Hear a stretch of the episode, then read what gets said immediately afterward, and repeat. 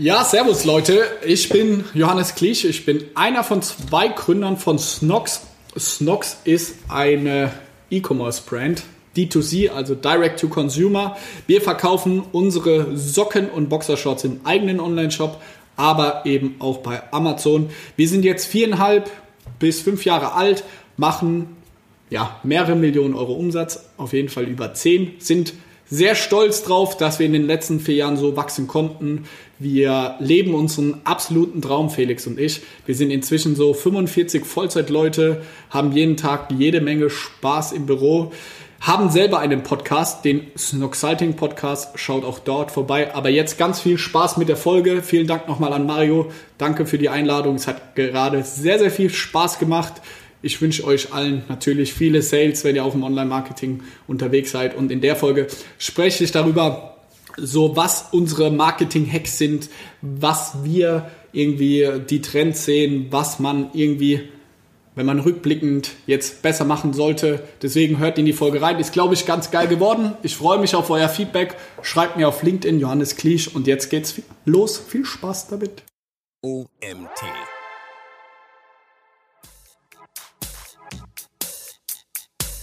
Ich finde eher die Frage interessant, wofür nutzen wir Online-Marketing nicht? Also ich glaube, in alle Prozesse bei uns und im Unternehmen ist Online-Marketing somit der Motor dahinter. Herzlich willkommen zum OMT Online Marketing Podcast mit Mario Jung.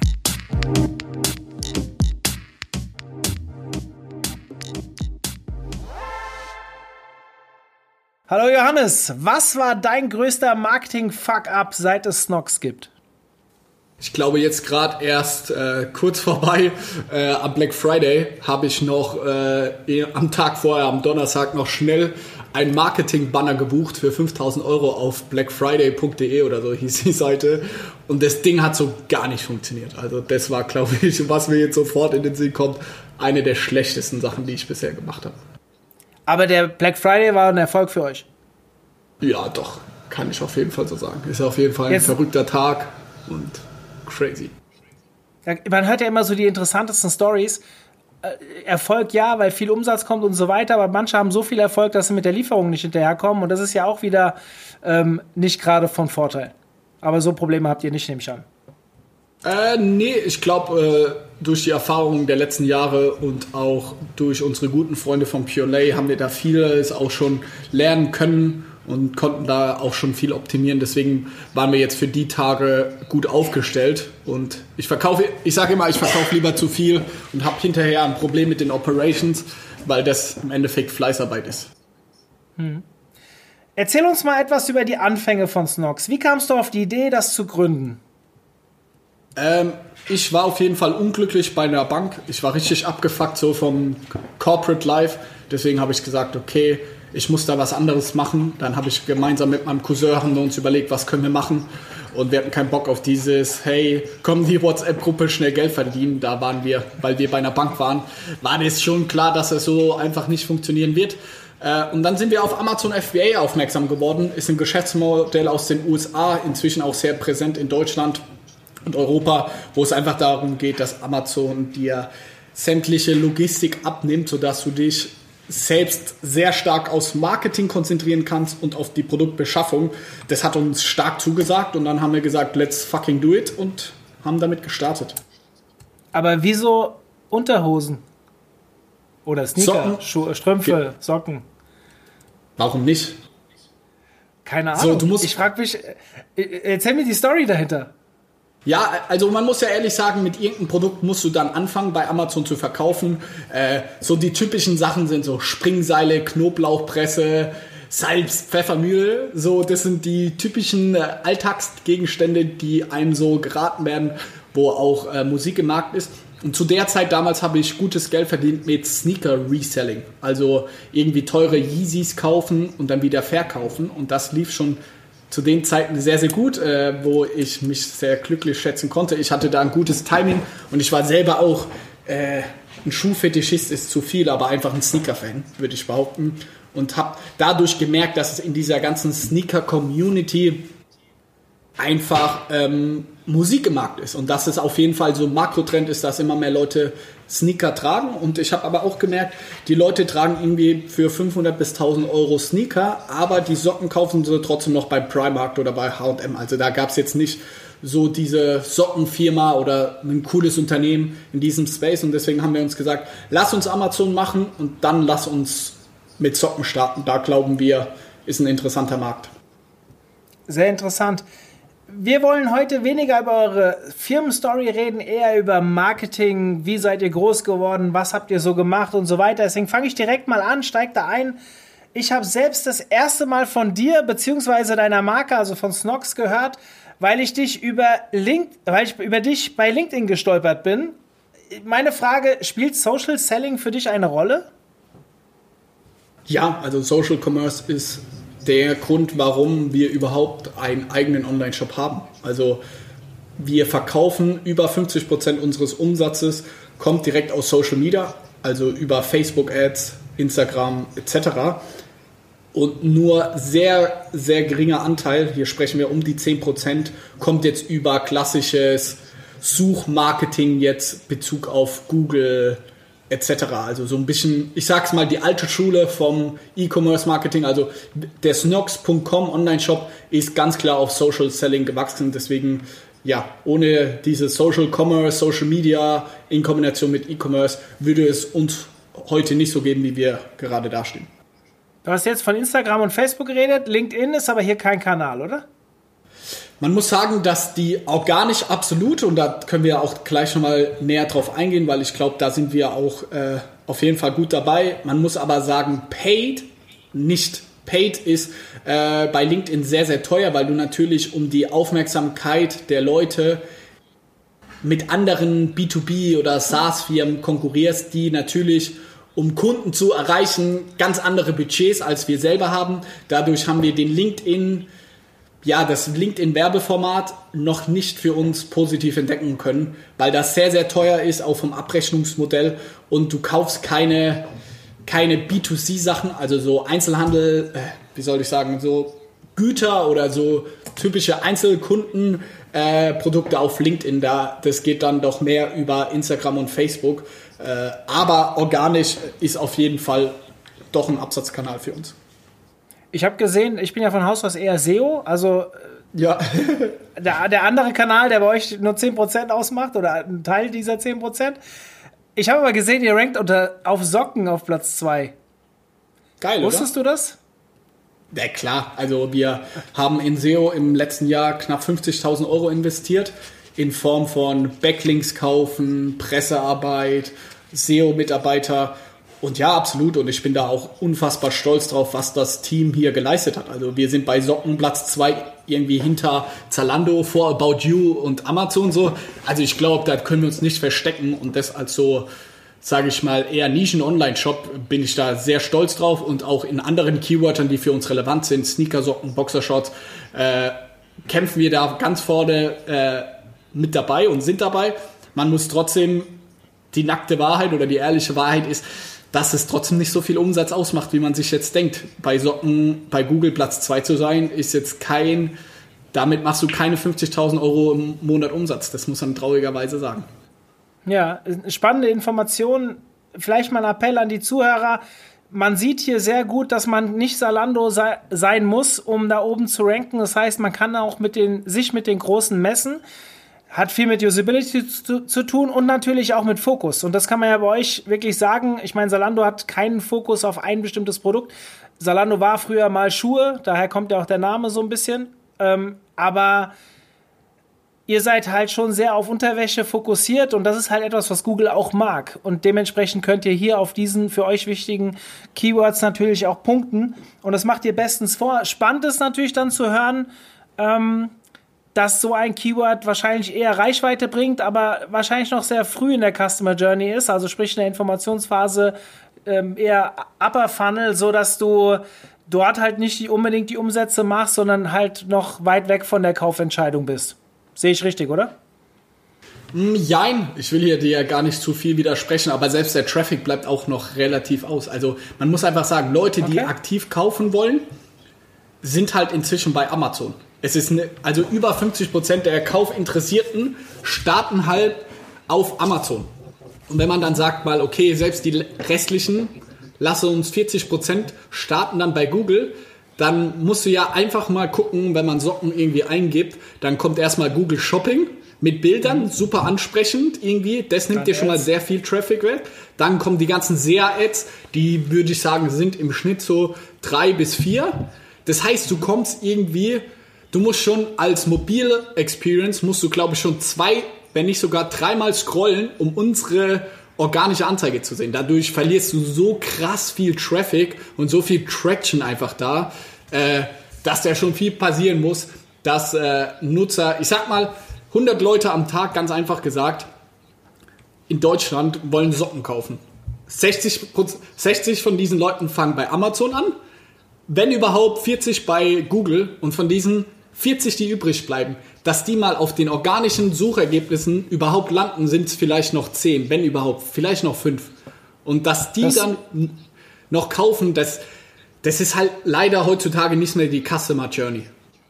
Okay, das heißt, du würdest auch die Empfehlung klar aussprechen, Konzentration auf Amazon, dann eher SEA und äh, Facebook wahrscheinlich, Instagram und dann erst zu SEO tendieren. Absolut. Ich kenne, also ich habe, glaube ich, auch ein sehr gutes Netzwerk, weil wir auch viel Podcast machen und uns auch viel austauschen. Ich kenne wirklich keinen einzigen D2C-Marke oder junges Startup, die heutzutage in den letzten drei Jahren über SEO ihr Unternehmen finanziert haben oder gewachsen sind. Es ist immer ein zusätzlicher Kanal und ich bin auch sehr dankbar. Auch bei uns sind 10% im Monat. Da sprechen wir auf jeden Fall von fünfstelligen Summen. Äh, die wir mit SEO machen. Also da nicht falsch verstehen. Das ist richtig viel Geld und auch Umsatz. Nichtsdestotrotz sage ich, dass man heutzutage eine E-Commerce-Brand, Marke oder einfach nur einen Online-Shop nicht mehr über SEO aufbauen kann und irgendwie krass skalieren. Das funktioniert nicht in meinen Augen. Hm. Viele unserer User stehen oft vor der, oder unsere Hörer äh, stehen oft vor der Frage, ähm, Agentur beauftragen oder nicht. Wir selbst bieten ja beim OMT auch einen Agenturfinder an, gerade für diejenigen, die keine Ahnung haben, an welche Agenturen sie rangehen soll, weil sie keine Erfahrung haben. Denen helfen wir bei solchen Entscheidungen. Wie macht ihr das? Arbeitet ihr mit Agenturen und wie trefft ihr eure Make-or-Buy-Entscheidung? Natürlich bin ich jetzt hier nicht äh, objektiv, weil wir selber haben auch eine Beratungsagentur, Snoxalting. Dabei helfen wir anderen ähm, Amazon, also ist eine Amazon-Beratung, wo wir anderen großen Startups helfen und auch Mittelständlern bei Amazon erfolgreich zu sein. Deswegen, ich bin absoluter Agenturfreund. Wir auch selbst bei Snox arbeiten mit drei Agenturen zusammen. Daher pauschal würde ich immer sagen, mit Agentur anfangen und Themen antesten und auszuprobieren. Wenn es dann ein gewisses Level hat, dann überlegen, ob man eine Vollzeitkraft dazu nimmt. Äh, außer man hat jetzt eine gewisse Größe und gewissen Proof. So, das wäre, also so gehen wir die Themen bei uns an, wenn man E-Mail-Marketing startet. Dann erstmal Agentur starten, dass man die Learnings hat. Die Agentur soll das aufbauen, wenn, wir, wenn man merkt, okay, im Monat mache ich damit irgendwie ein paar tausend Euro Umsatz, sodass der, das, was dabei rausspringt, fast ein Vollzeitmitarbeiter irgendwie finanzieren kann. Sage ich mal so roundabout, dann ist für mich dieser Tipping Point, wo man sich überlegt, holt man sich jetzt eine Vollzeitkraft dazu oder nicht. Aber ich würde generell immer mit einer Agentur starten, das finde ich ähm, absolut sinnvoll. Gerade jetzt Online-Marketing sind so ganz typische Themen. So manche Sachen im Unternehmen kann man nicht outsourcen. So Social Media zum Beispiel, dein Instagram-Profil oder TikTok oder wie auch immer zu bespielen, das kannst du jetzt nicht outsourcen. Äh, aber in Sales-Kanälen auf jeden Fall auch mit Agenturen zusammenarbeiten. Wie groß seid ihr? Also jetzt nicht umsatzmäßig Mitarbeiter? Hm, so 45, 50 Leute. Wow. Sehr cool, sehr cool. Ähm, du lässt deine Follower auf LinkedIn viel an deinen Gedanken teilhaben. Ich bin ja auch so auf dich gestoßen und kommentiere auch gerne mal mit, was du da so von dir gibst. Was, Vielen Dank. Was, was war deiner Meinung nach der größte Treiber, vielleicht sogar eine bestimmte Maßnahme oder Kampagne, damit die Marke bekannter wurde? Oder wie lange gibt es denn euch überhaupt schon? Äh, viereinhalb, fünf Jahre. Also im August werden wir fünf Jahre alt, also jetzt so viereinhalb Jahre. Ähm, ich glaube, das hört sich irgendwie ganz komisch an, aber unser größter Treiber war tatsächlich, dass wir so viel verkauft haben über Amazon. Also ich habe mal in einem Interview von Gary Vaynerchuk, den kennen wahrscheinlich viele, die Marketing interessiert äh, sind.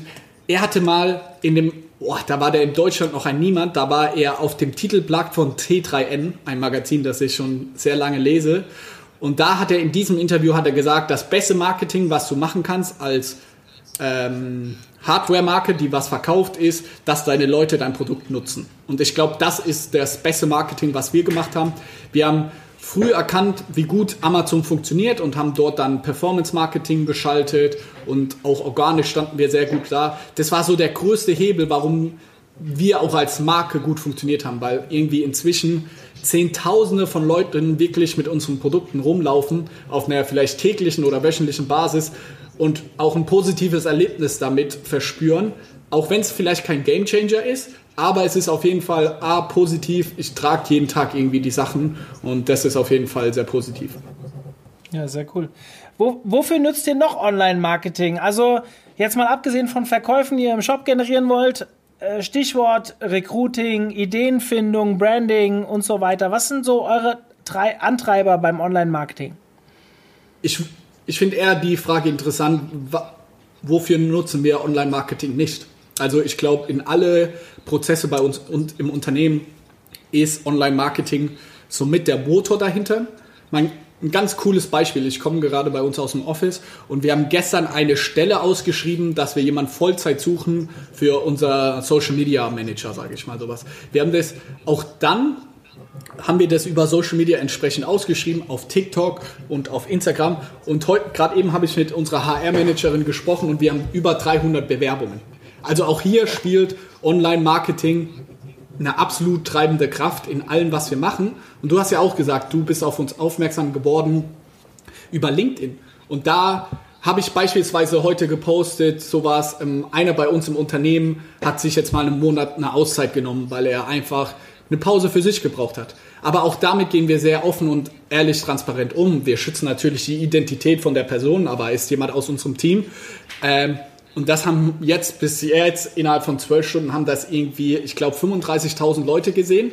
Und das ist ja auch Online-Marketing, das ist irgendwie Branding, aber gleichzeitig ist es ja auch, was uns weiterbringt, weil dann zum Beispiel der HR-Manager von SAP, mit dem sind wir inzwischen gut befreundet, sage ich mal, und der kommt auch demnächst bei uns im Büro vorbei, weil er halt über LinkedIn auch aufmerksam geworden ist. Also auch hier so diese Weiterentwicklung von unseren Mitarbeitern, von mir persönlich und vom gesamten Unternehmen geht über Online-Marketing, über sowas, Aktionen wie LinkedIn, neue Bewerber äh, finden, natürlich Sales, aber auch Branding. All diese Themen finden bei uns online und 100% digital statt. Also wir sind da in allen Kernprozessen ist es bei uns im Unternehmen mit eingebunden. Mhm.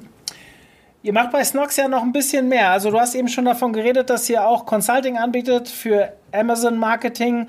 Du sprichst auf LinkedIn öfters von der Eröffnung eines Cafés. Wie ist hier der Stand der Dinge und was ist der Antrieb dahinter? Gehört das zur allgemeinen Marketingstrategie oder was treibt dich da an? Ich glaube, es äh, ist die Johannes will sich äh, erfüllen oder seinen Traum erfüllen. Marketingstrategie. Ich glaube, wir sind bei Snox und das macht uns auch aus und wir sind zwei Cousins, also Felix und ich, wir sind zwei Gründer. Und man muss schon tatsächlich sagen, auch wenn das abgedroschen ist, aber wir machen das, worauf wir Bock haben. Und wir haben damals, wir sind emotional sehr stark geprägt durch Cafés, weil wir früher, wir hatten erst nach dreijährigem Bestehen und da haben wir schon über eine Million Euro Umsatz gemacht, hatten wir immer noch kein Büro, sondern haben aus, aus Cafés gearbeitet. Und deswegen haben wir uns damals geschworen, wenn wir irgendwann mal groß genug sind, wollen wir ein Café aufmachen. Das Thema bin ich dann angegangen und vielleicht sieht man es ja auch hier im Hintergrund. Ich habe hier auch eine Kaffeemaschine stehen. Ich selbst bin, sage ich mal, ein kleiner Barista und äh, zauber da irgendwelche Herzen ins Kaffee, weil ich da einfach Bock drauf hatte und das eine Leidenschaft ist. Und durch Snox habe ich halt einfach die Möglichkeit, mir solche Träume äh, zu erfüllen. Und natürlich ist dann so eine Idee entsteht und dann versucht man natürlich als, ich sag mal, Marketing-Guy versuchen, das Ganze zu verknüpfen. Hey, wie können wir da draußen eine Story bauen, dass das in den Snox Markenkosmos irgendwie mit reinpasst? Weil wir haben dann uns überlegt, passt, eigentlich passt es nicht so gut, aber jetzt ein Café zu nennen, XYZ, ist irgendwie auch schwachsinnig, weil Snox finanziert uns das quasi und das ermöglicht es. Und lass uns doch, also unsere overall Marketingstrategie ist es, wie leben zwei junge Kerle, die Cousins sind, die sich ihre Träume erfüllen. Und wir versuchen irgendwie da so eine Soap vielleicht rauszumachen, ist übertrieben, aber irgendwie sowas in die Richtung. Wir wollen diese Story erzählen, wir machen das, worauf wir Bock haben und so sind wir auch auf LinkedIn unterwegs. So, wir erzählen darüber, was uns tagtäglich passiert, was uns beschäftigt, wie wir denken und ich glaube nicht, dass es immer der richtige Weg ist, aber dadurch sind wir sehr nahbar, glaube ich, und deswegen können wir auch eine gewisse Anzahl an Leuten auch inspirieren und wir möchten den Leuten auch zeigen, hey, wir sind ganz normale Menschen, so, wir hatten vor fünf Jahren, waren wir auch richtig abgefuckt, waren irgendwie, haben unser restliches Geld in eine Firma gesteckt, wo unsere Eltern nicht begeistert waren, aber schau uns an jetzt irgendwie, wo wir stehen und damit möchten wir andere Leute ermutigen. Und das ist das schönste Gefühl, jetzt mit 45 Freunden zusammenzuarbeiten. Und Jetzt ist es halt vielleicht nicht nur, dass wir unser beider Leben irgendwie geil gestalten können wie vor noch vor vier Jahren, sondern jetzt ist es so, wir können von 50 Personen können wir das Leben irgendwie verschönern. Und jeder bei uns im Team hat ultimativ Bock auf dieses Kaffee. Und ich freue mich einfach, wenn das Ding aufmacht und ich hier mit meiner Freundin, mit unserem kleinen Welpen dahin laufen kann jeden Morgen und meinen Kaffee trinken. So, ich habe da einfach Bock drauf und wenn es vielleicht nicht den besten Marketing-Roy hat, dann ist es so, aber ich habe fucking Bock drauf so. Ja. Gibt es da schon einen Zeitplan? Ja, in drei Wochen machen wir auf.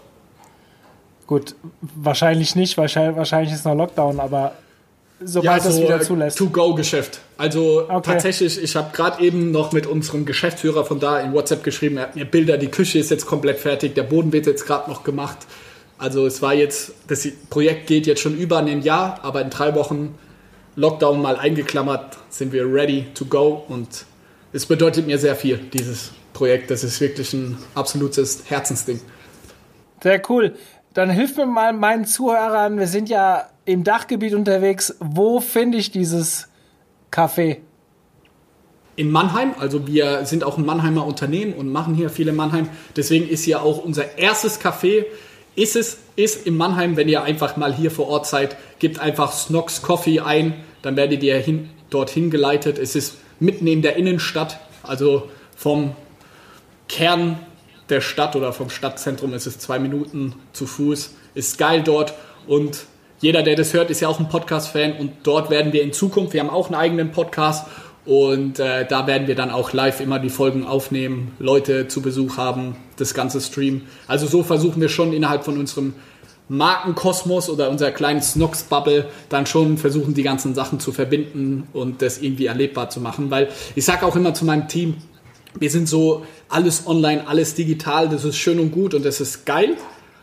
Aber natürlich fehlt einem dann auch immer der Bezug. Ich habe vorhin gesagt, mein LinkedIn-Post haben heute 35.000 Leute gesehen. Das ist eine schöne Zahl, aber das ist so surreal. So was, was ist das? Das ist so ungreifbar. Und wir haben jetzt eine Company aufgebaut über die letzten vier, fünf Jahre mit sehr viel Umsatz und wir sind irgendwie da Mittelständler äh, gewachsen, was super geil ist und wir sind voll dankbar dafür, aber es sind irgendwie auch nur Zahlen auf dem Konto. Wir sehen nie unsere äh, unsere Kunden oder irgendwas, sondern das Einzige, was wir sehen, sind unsere Mitarbeiter, aber nie, sage ich mal, unsere Fans oder so. Deswegen fühlt sich das manchmal sehr surreal an.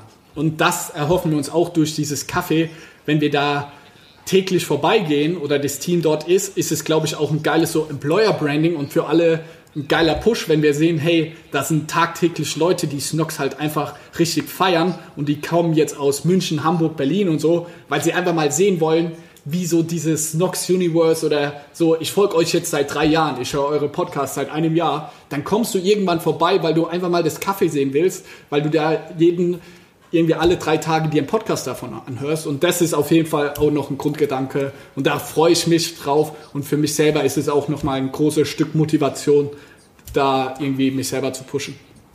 Ja, sehr cool. Ähm, also erstmal viel Erfolg dafür dann in drei Wochen, dass das alles rund läuft was äh, ihr hoffentlich alle rausgehört habt, eben war das erste Café wird in Mannheim eröffnet. Also, wenn dann irgendwann Starbucks verschwindet vom deutschen Markt, wissen wir Bescheid, warum. Ähm, machen wir weiter. Ich will ein bisschen mehr wieder ins Marketing reinrutschen Welt und mal ein etwas trockeneres Thema angehen, und zwar das Thema Tools.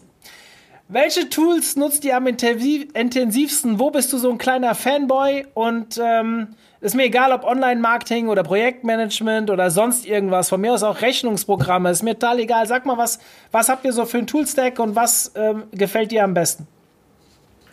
Fanboy bin ich auf jeden Fall von Asana. Das ist mein Nummer 1 Tool, was ich nutze, so Projektmanagement. Da drin dreht sich bei uns alles und es ist irgendwie auch ein witziges Gefühl. Äh, wir nutzen das schon seit fast Anfang an, also seit dreieinhalb, vier Jahren äh, als sie noch sehr Underdog waren. Jetzt gehen die bald an die Börse und jeder nutzt es und so. Deswegen ist es irgendwie cool, weil wir sind sehr stark mit dem mitgewachsen und ich kenne irgendwie, oder wir kennen die ganzen Funktionen schon von klein auf. Deswegen mega geil, davon auf jeden Fall. Slack nutzen wir fürs Messaging. Sonst Chrome, wenn man das so sagen kann. Bei uns spielt sich halt alles im Browser ab, aber bei uns ist es quasi verpflichtend, dass jeder Chrome nutzt und nicht irgendwie Safari oder sonst was. Hm, da dreht sich meine Welt, also Asana Slack, weil ich operativ nichts mehr mache, sondern quasi Projektmanagement halt viel mache. Äh, die einzelnen Bereiche, mh, mm, klar, die ganzen Performance-Marketer sind gar nicht in Tools unterwegs, sondern in den Dashboards von den einzelnen Tools, also Facebook Ads Manager oder dann Amazon Ads etc. Da kann man jetzt nicht wirklich von Tools sprechen. Äh, wo sind wir denn? Ich Was macht ihr für das Thema Marketing-Automation? Äh, Adference haben wir viel genutzt, wir haben PressoZone genutzt, ähm, ja, BitX haben wir genutzt. Weiß nicht, nicht alles nicht so 100% das Gelbe vom Ei. Ich finde, die sind schon alle ausgereift und ich kenne auch alle Gründer persönlich und finde es auch geil, was sie machen. Wir haben aber wir haben noch nicht so den Workflow mit denen gefunden, dass es so zu unserer Art, wie wir Werbung schalten, so 100% passt. Deswegen wir testen immer wieder was und dann machen wir es doch wieder manuell, weil uns einige Sachen, was der Algorithmus von dem macht, irgendwie nicht so gefallen hat. Deswegen ja. Shopify, unser E-Commerce, unser Shop-System, absolut 1000%iger Fanboy. Also Shopify ist the way to go. Wir haben davor äh, Magento gehabt, Horror. Äh, E-Mail sind wir auch riesengroßer Fan von Klaviyo, also als E-Mail-Provider. Mhm. Ich weiß, wir machen viel auch Conversion Rate Optimierung bei uns im Online-Shop. Da nutzen wir Chameleon. Das können mhm, wir, glaube ich, auch empfehlen, auch wenn ich mich da selber gar nicht auskenne, aber unser Mitarbeiter da ist ein großer Fan von. Ja, ich glaube, das, das ist es soweit auch. Also sonst ja. nutzen wir halt viel die G Suite, also die ganzen Google-Systeme mit Google Docs etc. Können wir auch empfehlen, aber wenn ich heute nochmal neu gründen würde, würde ich, glaube ich, eher Richtung Teams gehen weil die mit ihren Nutzern und der Power, was jetzt Microsoft da alles reinsteckt, glaube ich, auf einer absoluten Überholspur sind, wenn nicht sogar vorbeigezogen. Aber jetzt so ein Team aus 50 Leuten da nochmal zu wechseln, ist gar nicht so leicht. Also da sind wir, in manchen Sachen sind wir dann auch schon festgefahren und irgendwie auch schon ein altes Unternehmen. Ja. Ähm, wie sorgt ihr dafür, dass ihr im Thema Online-Marketing am Ball bleibt? Du hast vorhin gesagt, du bist T3N-Leser. Das ist natürlich nur einer, eine Sache von ganz vielen. Was, was machst du sonst so? Beziehungsweise machst du es überhaupt oder übergibst du das mittlerweile komplett ans Team? Äh, es ist schon sehr Team verteilt, dass die einzelnen Manager oder Leute, die, sage ich mal, die Channels betreuen, dass die müssen die absoluten Experten in ihrem Gebiet sein. Ähm, ich selber bin äh, brutal interessiert in den ganzen Themen und ich habe das die letzten zwei, drei Jahre ja auch operativ gemacht. Deswegen, ich bin da sehr, sehr, sehr tief drin in dem Thema. Also ich weiß nicht, wie tief der wir jetzt reingehen, aber da können wir auf jeden Fall auch Nerd Talk machen. Das ist kein Problem.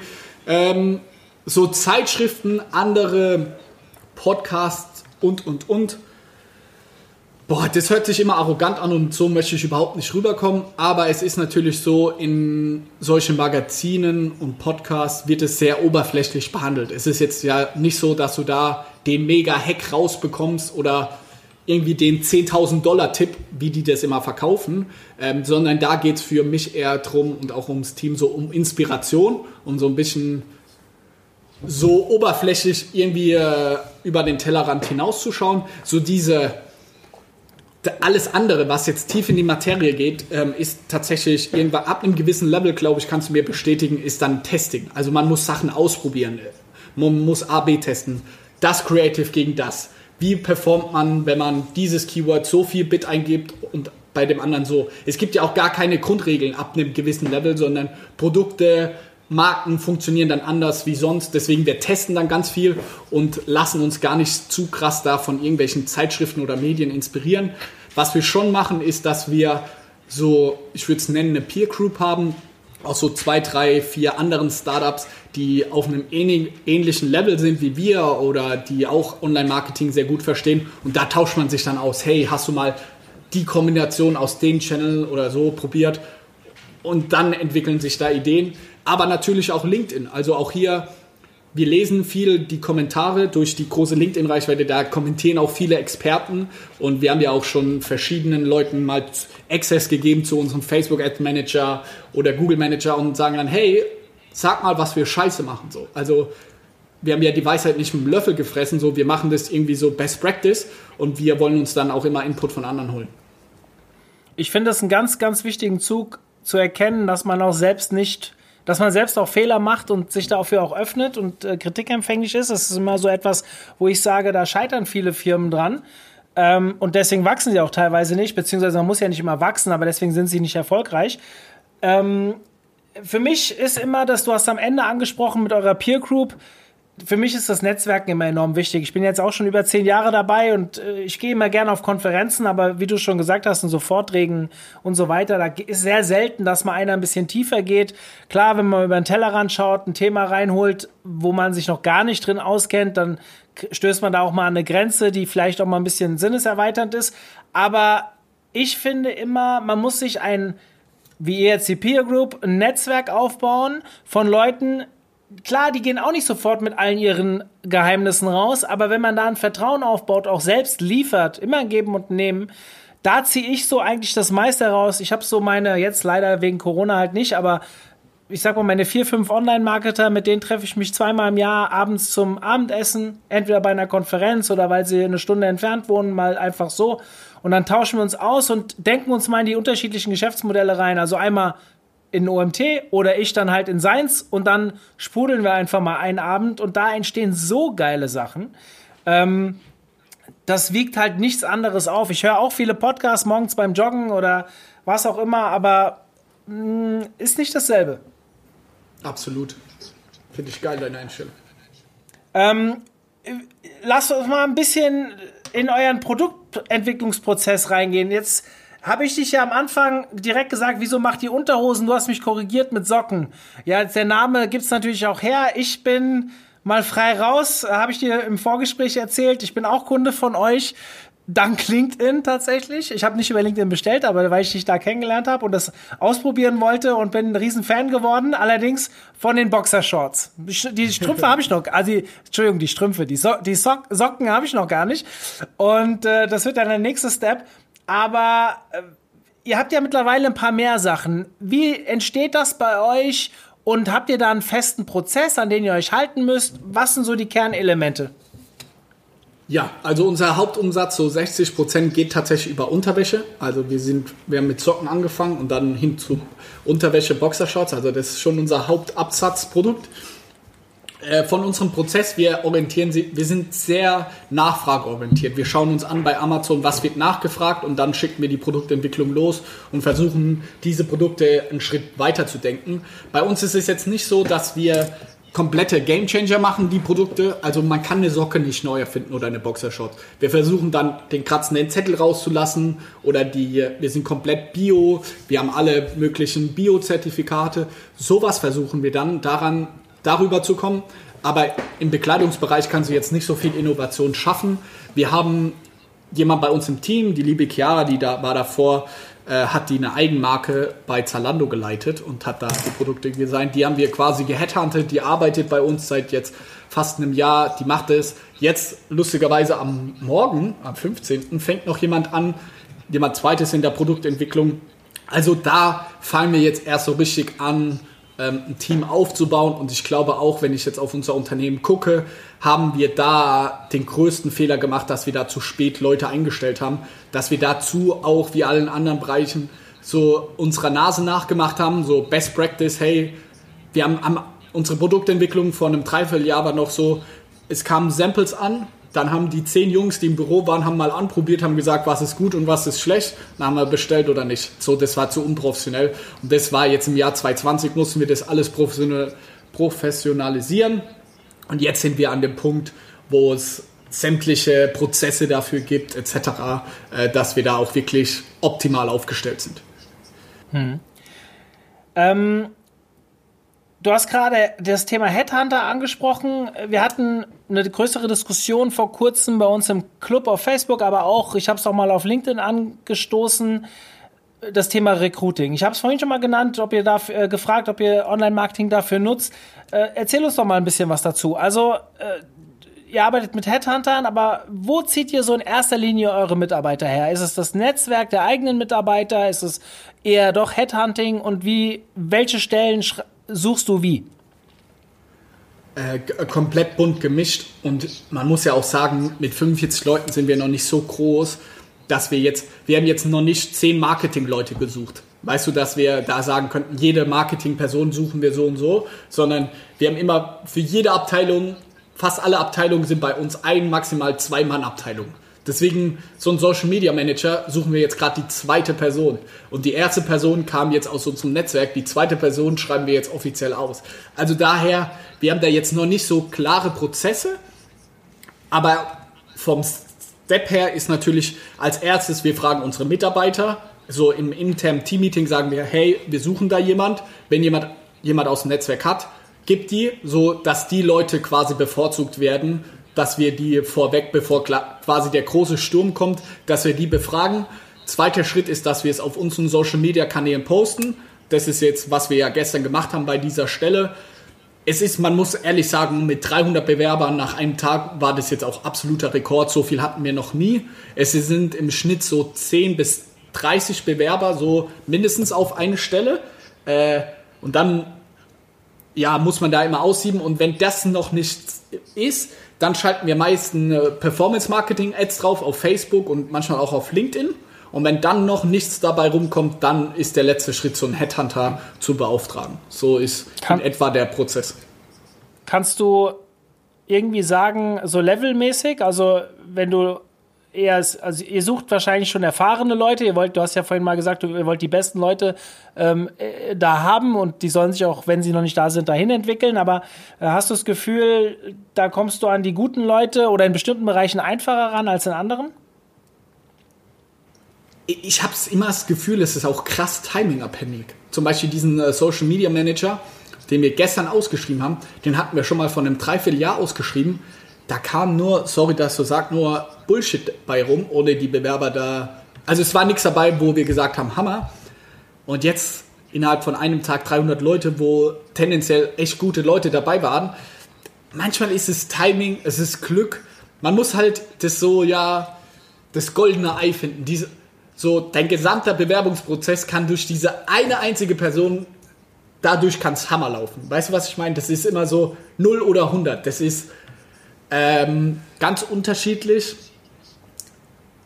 Ja, aber tendenziell die besten Leute findet man schon übers eigene Netzwerk. Wenn die Snox schon, also unsere A-Player sind schon die Leute, die irgendwie Snox jetzt schon länger auf dem Schirm haben und dann kommt irgendwann die eine Stelle, auf die sie sich endlich bewerben können. So, ich folge mir zum Beispiel auf LinkedIn, dem Johannes Kliesch-Account und ich finde es cool, was sie machen und dann schreiben wir endlich jemand für Produktentwicklung aus und dann so, ich habe die ganze Zeit habe ich gedacht, ey, ich finde bei Snook zu arbeiten cool und jetzt ist die Stelle, wo ich mich drauf bewerben kann und dann bewerbe ich mich. Das sind so diese Golden Nuggets.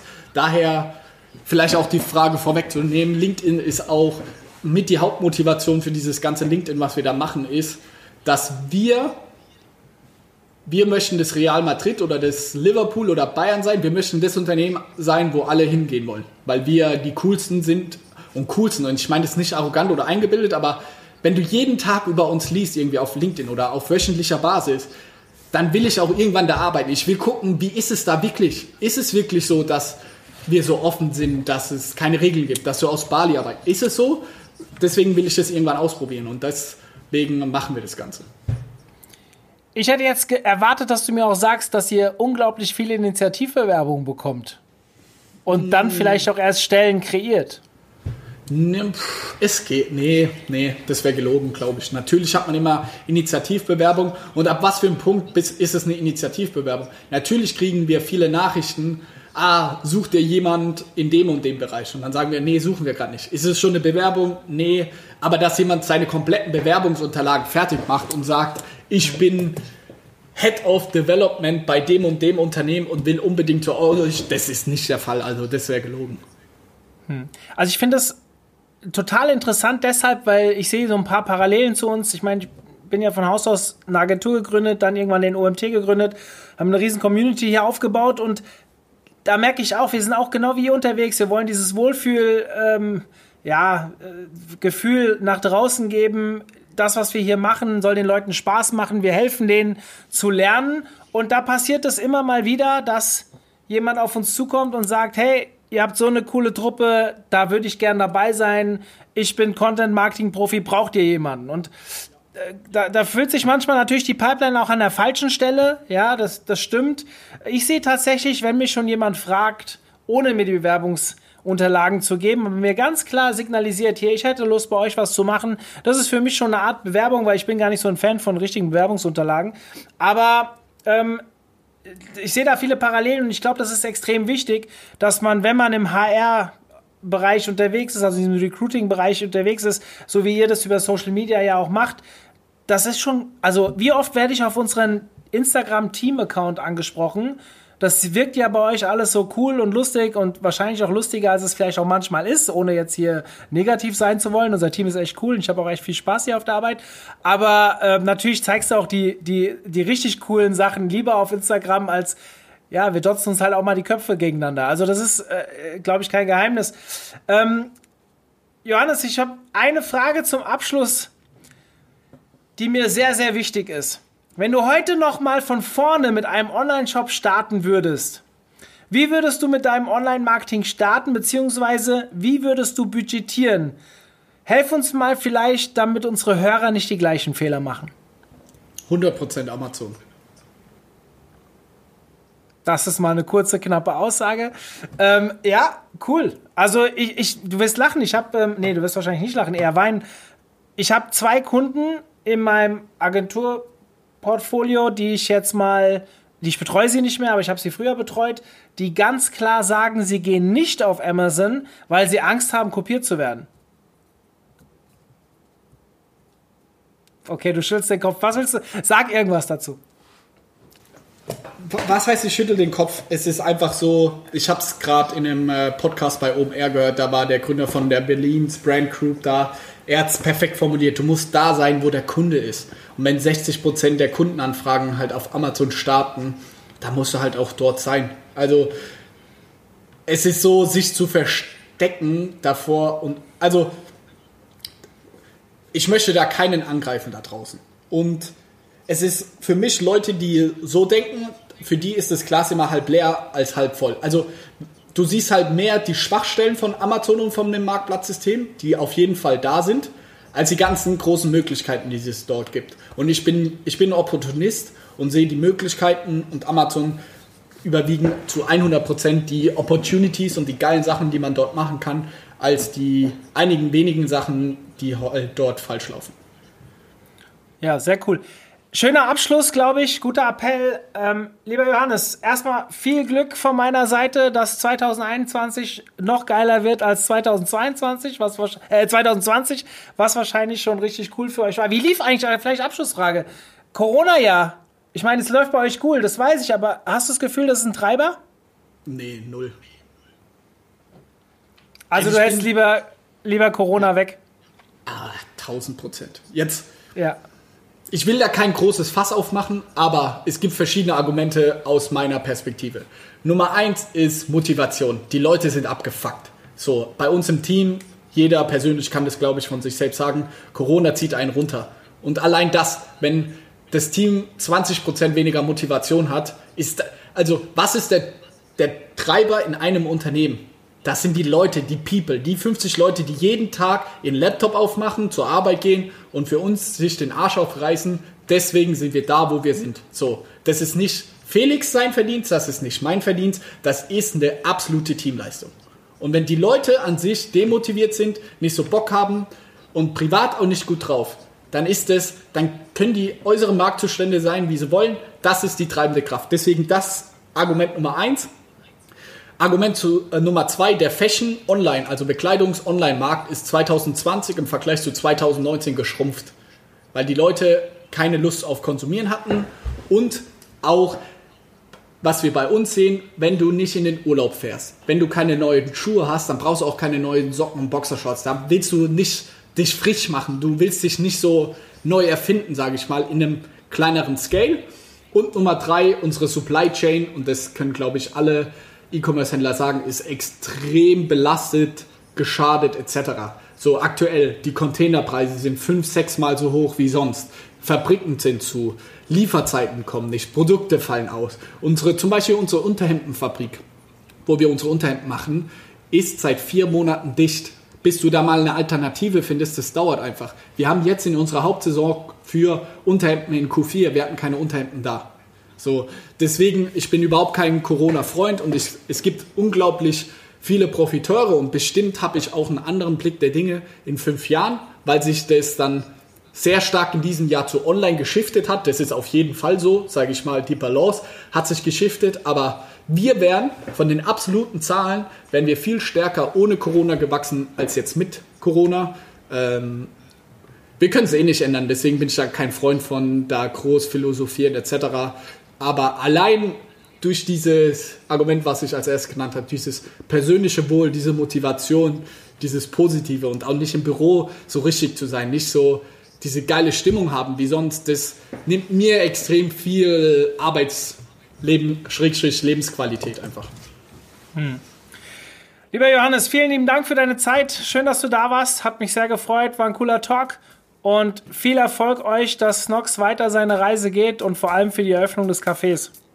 Vielen, vielen Dank, Mario, und danke für die Einladung. Schaut auf jeden Fall auch bei unserem Podcast vorbei, Snoxalting Podcast, wenn ihr mehr davon hören wollt. Ciao, ciao.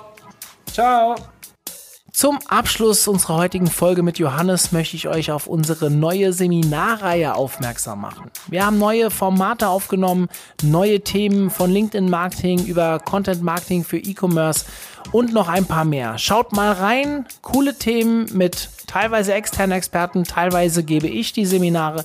Schaut mal rein und vielleicht sehen wir uns ja schon demnächst. Im ersten Halbjahr findet alles online statt. Im zweiten Halbjahr bieten wir alles hybrid an, sprich vor Ort und online, so dass ihr entscheiden könnt, je nachdem, wie sich die Pandemie entwickelt, wie ihr teilnehmen wollt. Ich würde mich auf jeden Fall sehr freuen, wenn ihr mal dabei seid und wir uns vielleicht persönlich kennenlernen. In diesem Sinne, euch einen schönen Tag. Bis dann. Tschüss.